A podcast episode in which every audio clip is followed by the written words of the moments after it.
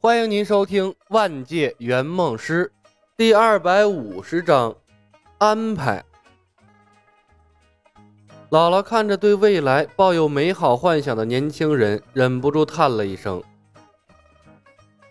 唉，小白，你年纪还小，不知道拜月的强大，他的法力已经通天彻地了，那就更不能回去了。”林木斩钉截铁的道：“中原有蜀山，拜月要亲自下场，我们大不了躲蜀山去啊，让剑圣出手帮咱们灭了拜月。”姥姥说道：“蜀山剑圣道法自然，不会干涉世俗之事的。”那是他没遇到我。李牧腹诽了一声，笑着说道：“哈哈，姥姥放心好了，没有剑圣，我们还有逍遥哥呀。”他昨天拜了蜀山的九剑仙为师，只看了一遍就学会了御剑术，武学天赋可是一等一的。被亲弟弟抢了主角的身份，落寞了许久的李逍遥终于找回了存在感，一挺胸膛：“姥姥，你放心，我一定会保护好灵儿的。”姥姥勉强的对他笑了笑：“姥姥，别看我年纪小，但行走江湖多年，经验多，手段强。”昨天的三个拜月教徒就是我和小黑干掉的，把灵儿交给我们完全没有问题。李牧转瞬又把焦点夺了回来，所有人都听我的安排，保管每一个人都平安无事。嗯，我听小白哥哥的。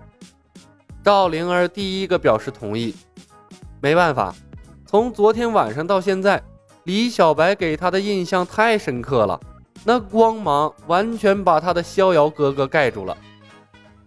他的逍遥哥哥和小白哥哥比起来，单纯的就像个小孩儿。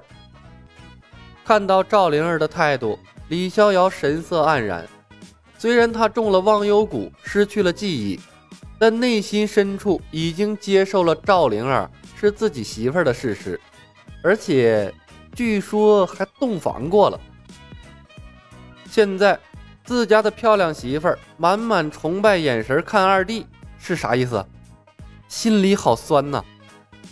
李逍遥轻咳了一声，决定为自己争回些权利。灵儿，小白是我弟弟，你不能叫他哥哥，他应该喊你嫂子才对。嫂子？赵灵儿的眼睛突的瞪大了，好陌生的称呼啊！她称呼自己的丈夫萧。丈夫，她称呼自己的丈夫逍遥哥哥。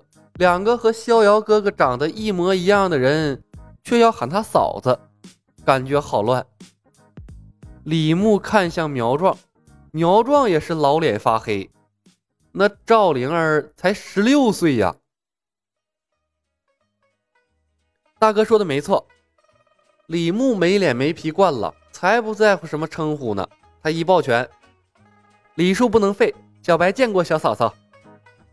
苗壮的眼睛跟着亮了，他喜欢这个称呼，眉毛一扬，跟着说道：“见过小嫂嫂。”小嫂嫂，赵灵儿的脸蛋一下子长得通红，恼怒的瞪了一眼李逍遥。李逍遥夺回了他的权利，却更别扭了。他幽怨的看着两个弟弟。小嫂嫂，你们俩坑货，就不能有个正经点的称呼吗？小白哥哥，小黑哥哥，还是叫我灵儿好了。赵灵儿红着脸讷讷的道：“灵儿年纪还小，听你们喊嫂嫂，感觉浑身不自在。”李牧促狭看向了李逍遥，李逍遥不愿意看李小白，黑着脸说道：“各论各的，好了。”昨天他还为多出了两个亲人而高兴，但此刻他只觉得两个弟弟真他妈讨厌。姥姥看着几个年轻人打闹，笑而不语。言归正传，李牧咳嗽一声，把话题重新拽回来。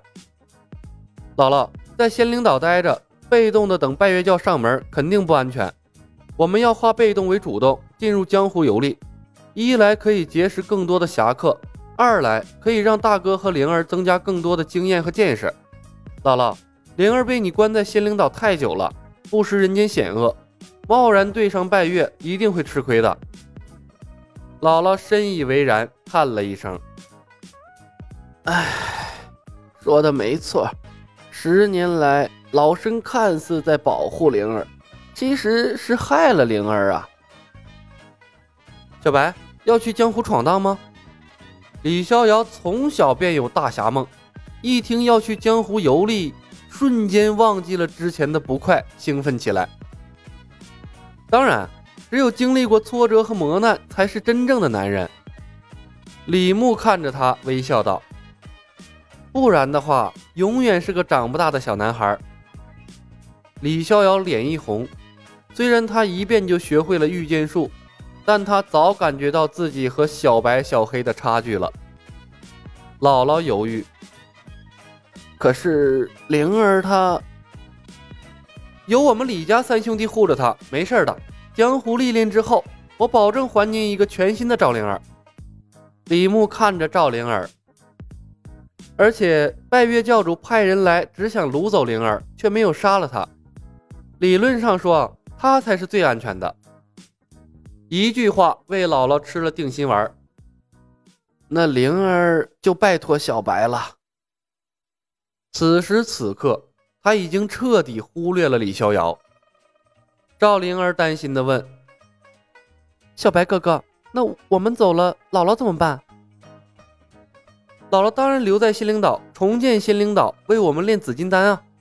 李牧笑道：“当然，最后能带出来些徒弟。”能批量生产紫金丹的那种，这样的话，仙灵岛就可以成为我们对抗拜月的后勤基地了。拜月教已经知道仙灵岛，姥姥留在这里会有危险的。赵灵儿急切地说道。拜月教的目标是你，又不是姥姥。李牧说道。只要你在江湖上出现，没有人会再关心仙灵岛的。嗯，赵灵儿点点头。这才把心放到了肚子里。灵儿，小白说的对。姥姥赞同的点头。老身十多年来只想着逃避，差点酿成了大错呀！是时候为南诏国做些事情了。李牧问：“姥姥，我还想问你个事儿。”说。姥姥笑道。他现在呀，看李小白是越来越满意。您看我们三个有没有机会学法术？李牧问。武功资质让他绝望，他想试着看看能不能开启法术天赋。剧情里，南诏国的法术那是真挺牛波啊，疗伤的观音咒啦、还魂咒啦、武器朝元之类的，那效果棒棒的。姥姥摇头：“哎，南诏国的巫术只有女子才能修炼啊。”果然呢，李牧暗叹一声，不死心的问：“拜月教主为什么拥有法力？”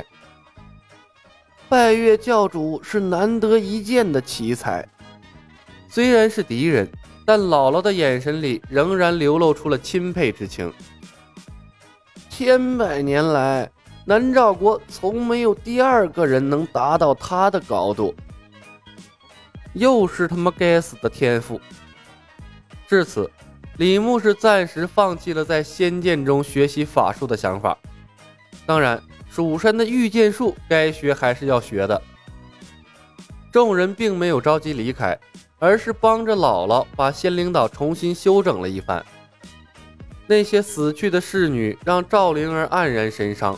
加深了他对拜月教主的仇恨，而李逍遥、苗壮和陈鱼分别找机会来向李牧讨要血菩提。